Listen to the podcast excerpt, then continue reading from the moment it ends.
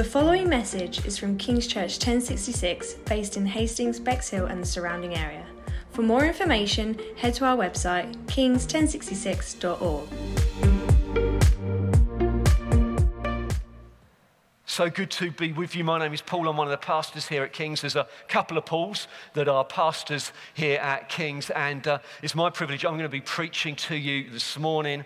My ambition is to lay a foundation. I feel that this is a foundation that I want to lay. That, that for many of you, you know, and for many of you, you're going to be doing it, or you are already doing it and maybe have done for a while, but, but it's good to remind you of things you know well anyway.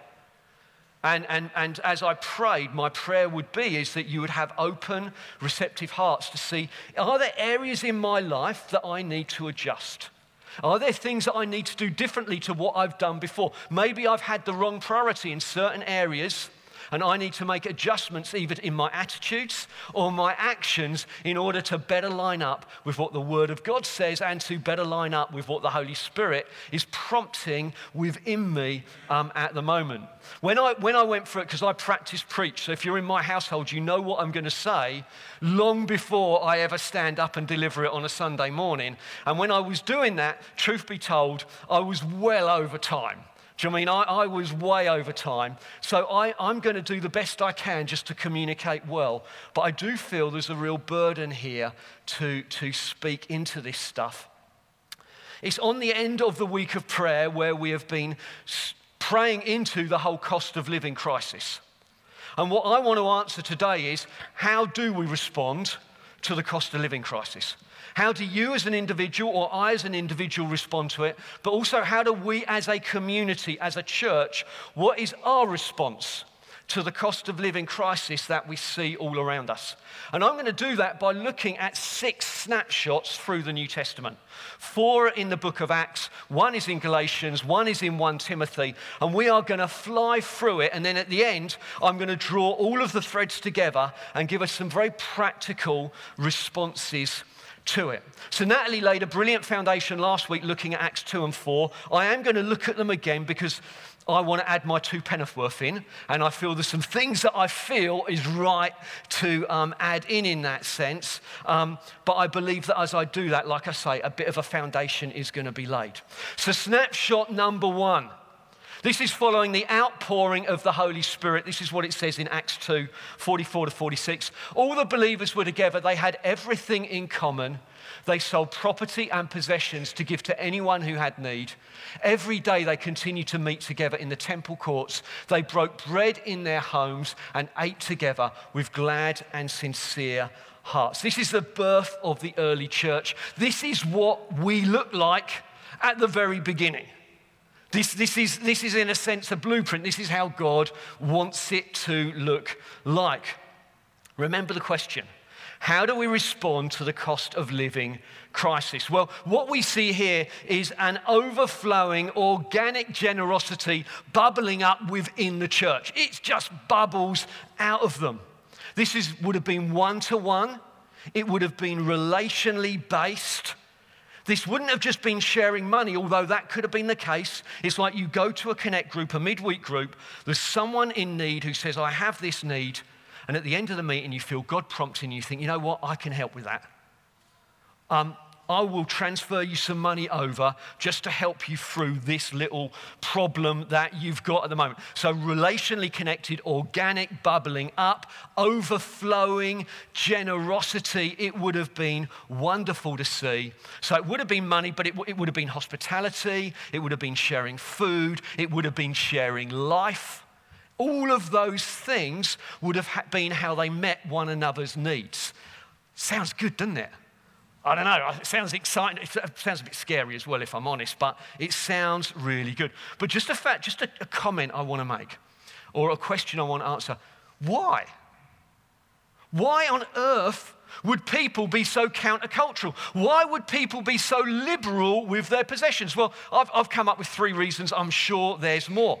The first is, and, and, and Paul uh, mentioned this earlier in the week of prayer, Paul mentioned in John 17, Jesus prayed that the church would be one. that, that we would be unified, that we would be together. What, what greater expression of unity is there than what we see up there described?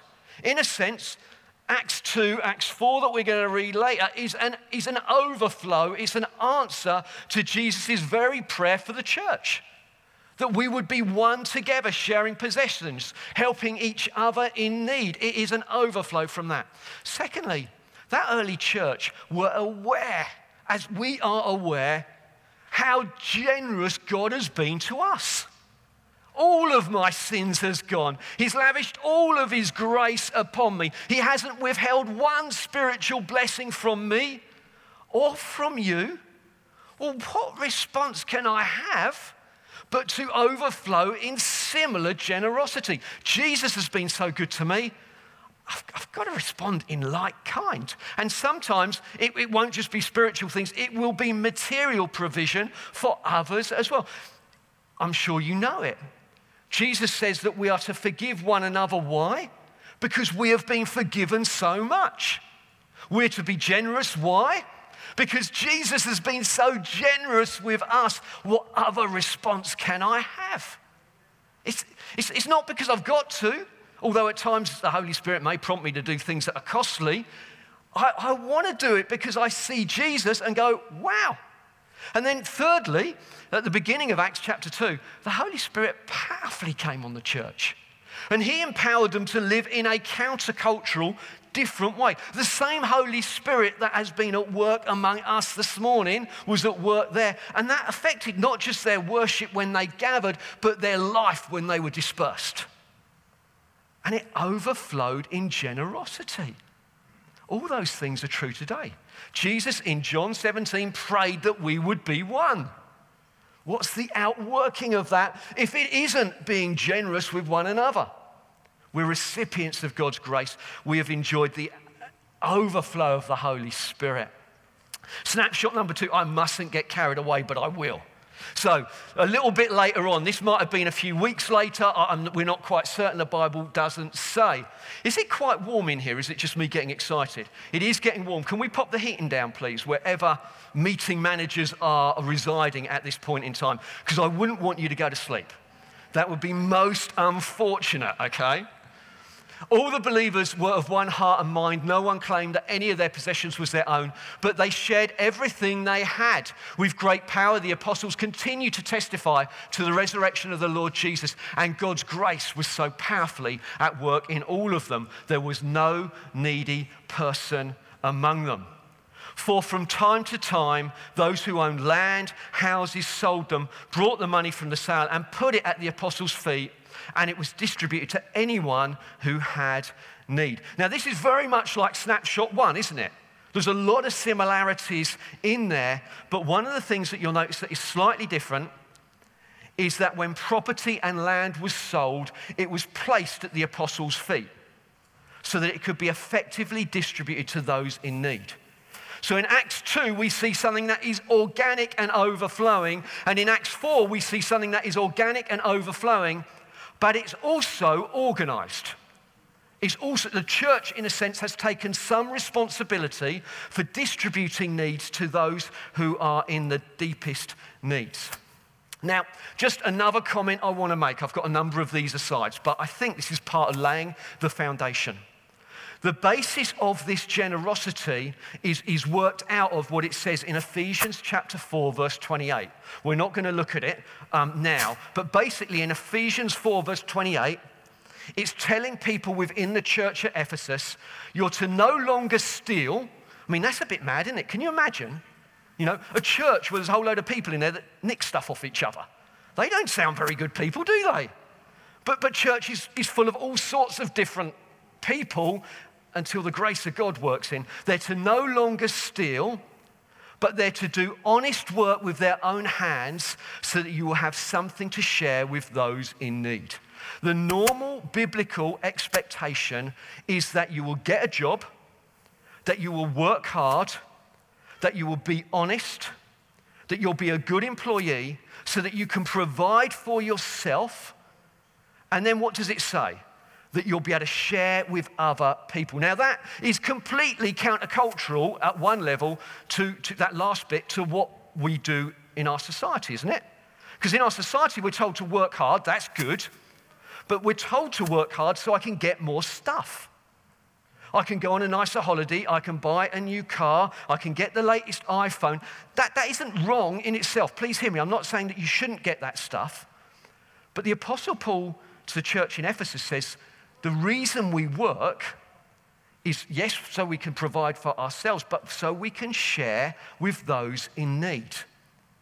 That, now, that, that challenges me.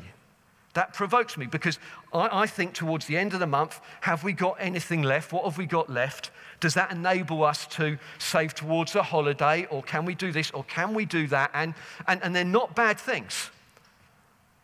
But, but how high up in my agenda does sharing my possessions with others come? Or is it right down near the bottom of the list? It's, it's interesting. That's what it says in Ephesians 4:28. On to snapshot number three. Moving forward as quickly as I can. Now, this is an example of what we've just read in Ephesians 4. Now, a man named Ananias, together with his wife Sapphira, also sold a piece of property. With his wife's full knowledge, he kept back part of the money for himself, but brought the rest and put it at the apostles' feet. This is just an example of what we've read. Now, if you know your Bibles, you know it does not go well for them because they lie to, they lie to the Holy Spirit and Satan has filled their hearts. We won't get caught up on that because I haven't got time to get into that detail. But what I want to show is this is just an example. This is what people were doing. I mean, think about it for a moment.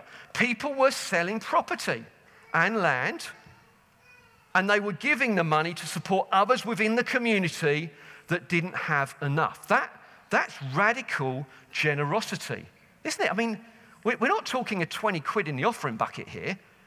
We're talking at least tens of thousands of pounds, but probably if you think of it in today's money, this is hundreds of thousands of pounds individuals were giving away in order to make sure there was no needy person among them.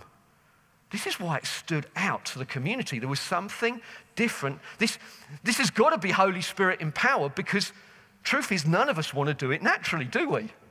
It's not a natural response, it's, it's, it's in response to the generosity of God.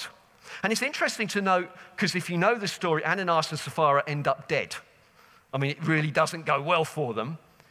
It's the judgment of God. It's interesting that among the severest judgments in the New Testament are in connection when it comes to feeding the poor and providing for them. It's, it's interesting the link together. God takes it really seriously. I think something else I just want to add in here because I think sometimes we can miss these things. You'll notice from these first three accounts that I've shared that the church in Acts did not insist on absolute economic equity. It wasn't that, that, that, it was some sort of communist state where, where everyone had the same amount of money. That's not what they taught, that's not what they expected. Nor did they abolish private property. People didn't donate all of their personal possessions, but they were countercultural in how they used them. And I think it's important, it's important to communicate that. Snapshot oh, I don't even can't say the words now. Snapshot number four problems in the early church.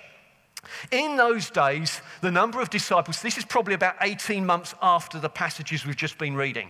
In those days, the number of disciples was increasing, and the Greek Jews among them complained against the Hebrew Jews because their widows were being overlooked in the daily distribution of food. So the 12 apostles, they gathered all the disciples together and said it would not be right for us to neglect, neglect the ministry of the word of God in order to wait on tables. Brothers and sisters, choose seven men from among you who are known to be full of the Spirit and wisdom. We will turn this responsibility over to them and we will give our attention to prayer and ministry of the word. By this time, about 18 months later, you're going to notice, it's worth noticing three things. The first thing is, church had taken responsibility to feed widows in need. This was an organized, structured thing. Secondly, it didn't happen, or in the end, it didn't happen through the elders or the apostles. It happened through recognized, anointed, wise deacons. People that were set aside to do it. And thirdly, I'm pretty certain the organic was still happening side by side. So, what we find here is organic generosity just helping those you come across, but also an organized generosity where the church has taken responsibility to make sure those most in need are cared for. And I want to say this because I think this is important to say. Because it was organized, it doesn't make it less spirit led and it doesn't make it less good. That there can be a sense within our culture, church culture these days, that spontaneous is wonderful and spirit led, and the organized is, well, second best because we haven't got faith for the spontaneous. That's not true. We see in the early church both the organic, the spontaneous, and we see the organized taking place hand in hand. And it's important that they both happen. You don't want to organize out the spontaneous. But if you only do the spontaneous, people get left out. Because the truth is, if you are outgo- outward going, you are full of energy, you are confident, you're probably going to be well connected, you'll be right in there, and you'll think, we don't, we don't need the organized. But actually, if you're a little shyer, a little bit more timid, maybe a little bit newer in, the organized really helps you make connections. It really helps you to feel a part. It helps friendships to be built. The early church had both the organized and the spontaneous. We, we desire to have both in the appropriate place. Snapshot number five. We'll fly through this one very quickly and then we'll, uh, we'll, we'll see where we're up to. So, this is in Galatians chapter 2, verse 9 and 10. So, James, Peter and John, those esteemed pillars, gave me and Barnabas the right hand of fellowship when they recognized the grace given to me. They agreed that we should go to the Gentiles, that's to the non Jews, and they should go to the circumcised, that was the Jewish church. All they asked was that, they should, that, that we should continue to remember the poor, the very thing that I had been eager to do all along. Here, the Apostle Paul is talking to a group of churches in Turkey and he's describing something of his personal journey. Paul and Barnabas have had their first missionary journey. They've seen great success. They go to Jerusalem to check that what they're preaching, the gospel, is right, that they've got it right. The apostles in Jerusalem say, thumbs up, all good, you're preaching the right stuff, we're really pleased with what's going on. They said, but, but there is just one thing we want to make sure is happening, and that is that you remember the poor, that you take care of the poor within the community. Care for those in need was not just something for the church in Jerusalem, it was to be the hallmark of all churches from then on. This, this is part of what we look like as church. We worship Jesus by raising our hands and singing out our best songs in faith to Him. We worship Jesus as we care for one another. As we care for one another. And care for the poor was a, a foundation of apostolic mission as well. Churches shouldn't be planted that don't care for the needy amongst them.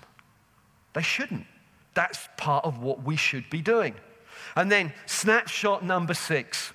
We're jumping right into 1 Timothy chapter 5. This is about 30 years after Acts chapter 2, where we first started. So there's a, there's a spread of time here. This is what the Apostle Paul says to Timothy, who's leading the church at Ephesus. Give, just, just look carefully at what's being said here. There's some interesting stuff there. Give proper recognition to those widows who are really in need. But if a widow has children or grandchildren, these should learn first of all to put their religion into practice by caring for their own family and so repaying their parents and grandparents. This is pleasing to God. The widow who is really in need and left all alone puts her hope in God and continues night and day to pray and to ask God for help. But the widow who lives for pleasure is dead even while she is alive, while she lives. Give the people these instructions so that no one may be open to blame. Anyone who does not provide for their relatives, and especially for their own household, has denied the faith and is worse than an unbeliever. That's strong, isn't it? That's strong stuff.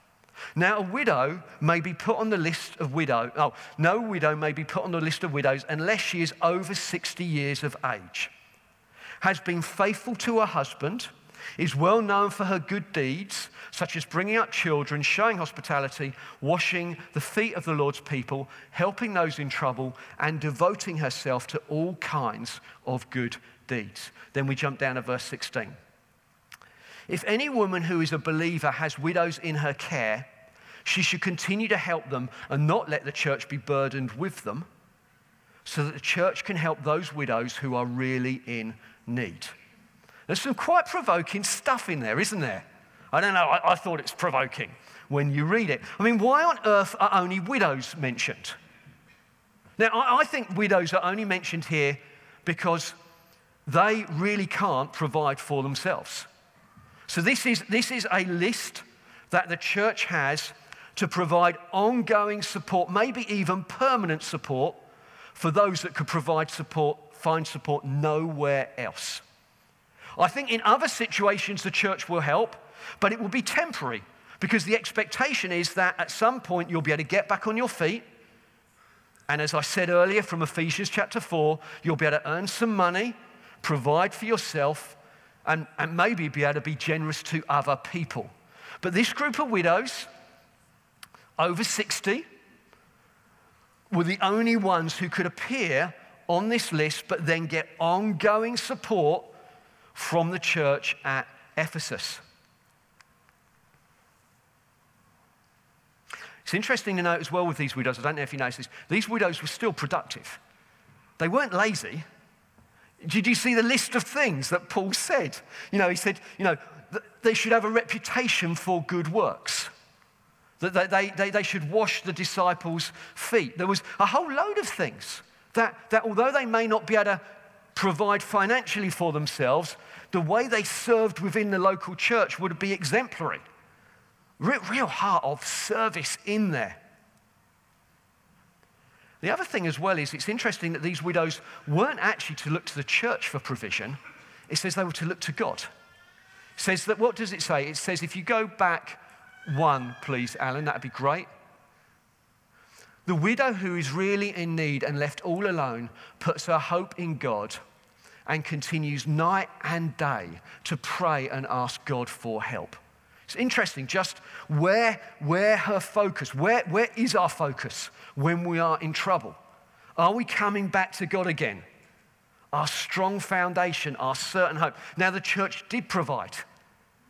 And it was, it was right that they did. It was a privilege for them to do so.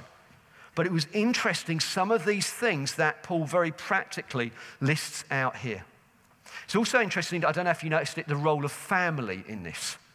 Did you see that?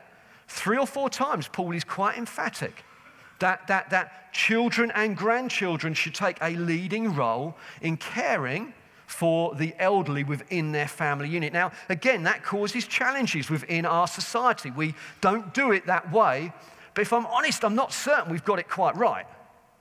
I don't know if we've quite got it right in how we do things at the moment. And it says there, doesn't it, that as we care for the elderly within our family units, we're sort of repaying them. Did you see that too? That was interesting. You're, you're honoring them, you're repaying them in that, and this is pleasing to God. This is our Christianity being worked out on the ground. I leave you to ponder some of these things. What does it look like for you to work this out in your family unit? And, and, and I think there will be different reflections of it.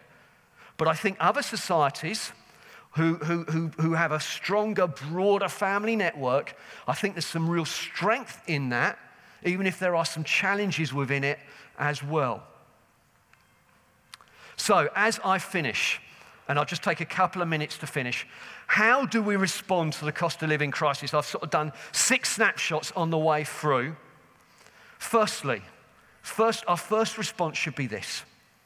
If possible, God calls us to earn enough money to support ourselves and be generous with others. That's what the Bible tells us to do. That's, that's God's heart in it. Now, whether that is organic, overflowing generosity to those you come in contact with, or whether it's giving it to the church so the church can give it away, both are in the New Testament. Secondly, are there family members who you should be caring for or supporting in a different way to the way you are at the moment? Are there principles within what we've read and you're thinking, oh, I don't know if I've quite got it right? Um, please hear me. Please do not ring them up this afternoon and invite them to come and live in your smallest bedroom. I'm not, I'm not saying that necessarily, but I, I don't know. I don't know if we've got it right. Where, in a sense, we outsource care for the elderly. That, I, don't, I don't think that reflects all the time the right way to do it. And I, I think there's room for the Holy Spirit to speak to us on that. Maybe even in reflection to that, there will be many here who don't have family members who, who, who can extend that welcome. And that's an opportunity for us as a church to extend a welcome to those who might not be part of our biological family, but are part of our church family. And maybe, maybe there's someone who's maybe a little bit older than you that you can adopt into your family and bring around the meal table and have involved in your family life at different times. I think that is pleasing to God. Number three, it's clear from the Bible that there are times when we cannot support ourselves. We can't. We're just in a situation where we can't.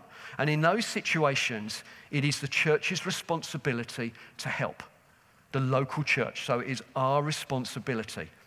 Not, please try not to think of it as organization, us as a family to help. I think with that in mind, as an eldership team, we've been praying, we've been thinking about it over the last few weeks. We're not quite certain of the practical outworkings, but we do feel we should be more active as a church. We should make clearer pathways so that when and any of us can be in this situation, fall into difficulty or we need more help, we can ask help without shame or without feeling bad or without feeling that in some way you've done something wrong. Sometimes we just need help. And I want to invite you to come and ask for it. Now, over the next few weeks, we're going to work out exactly what does that look like? How can we help? Both when your cooker goes kaput and you are pretty much just living week by week, we want to be able to help in those instances. But we might even find with the cost of living crisis where bills have gone up actually just on a monthly basis, you, you, can't, you can't make it work. In those situations, we don't quite know the answer, but we would want you to come and talk to us about it because we, we believe that there is a responsibility we have not to meet every need you've got, but to be family and ex- express something of that generosity together.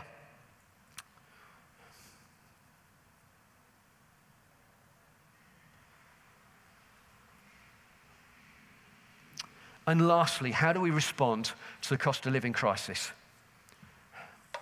We remember the faithfulness of God we remember his incredible generosity.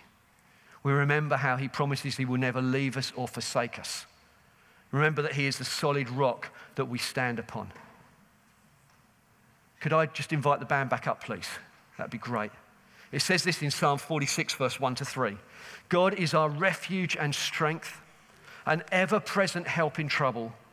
Therefore, we will not fear, though the earth give way and the mountains fall into the heart of the sea though its waters roar and foam and the mountains quake with their surging. God is our refuge and strength.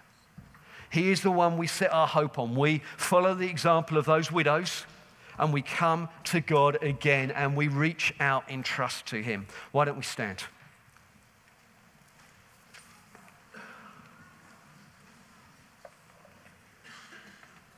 In a few moments, the band are going to lead us in a song where we're going to get to express the faithfulness of God, His unchangeable nature, the rock on which we stand. But then we're going to break bread, and Paul and Roz are going to lead us in that. We're going to break bread together, and we're going to have the opportunity to express family. So I would, I would encourage you to mingle, to not just stay within your rows, but to have a very active moving around expressing care, love, pray for one another, some of that stuff overflowing as an expression. Lord, I thank you, Lord Jesus, that you have been so incredibly generous to us. We see it at the cross, We see it in the resurrection. We see it in our unity with you. We see it in every spiritual blessing that you've given to us. We thank you for your word that is helpful to make us wise, to understand what is right and good. I pray, Holy Spirit, even now, would you lovingly but clearly come and speak to us? Lord, where we need to adjust, and I'm pretty certain, I've certainly, I know I do, we as a household do. I'm sure probably we all do to some extent. Lord, we do not want to be hearers of the word that forget what is said as we walk out the building, but we want to be those that hear your word, take it seriously, go after you and apply it into our lives, that our attitudes and our actions might be worshipful to you. We love you, Jesus. We thank you. You are a faithful God. And Lord, we express that together right now.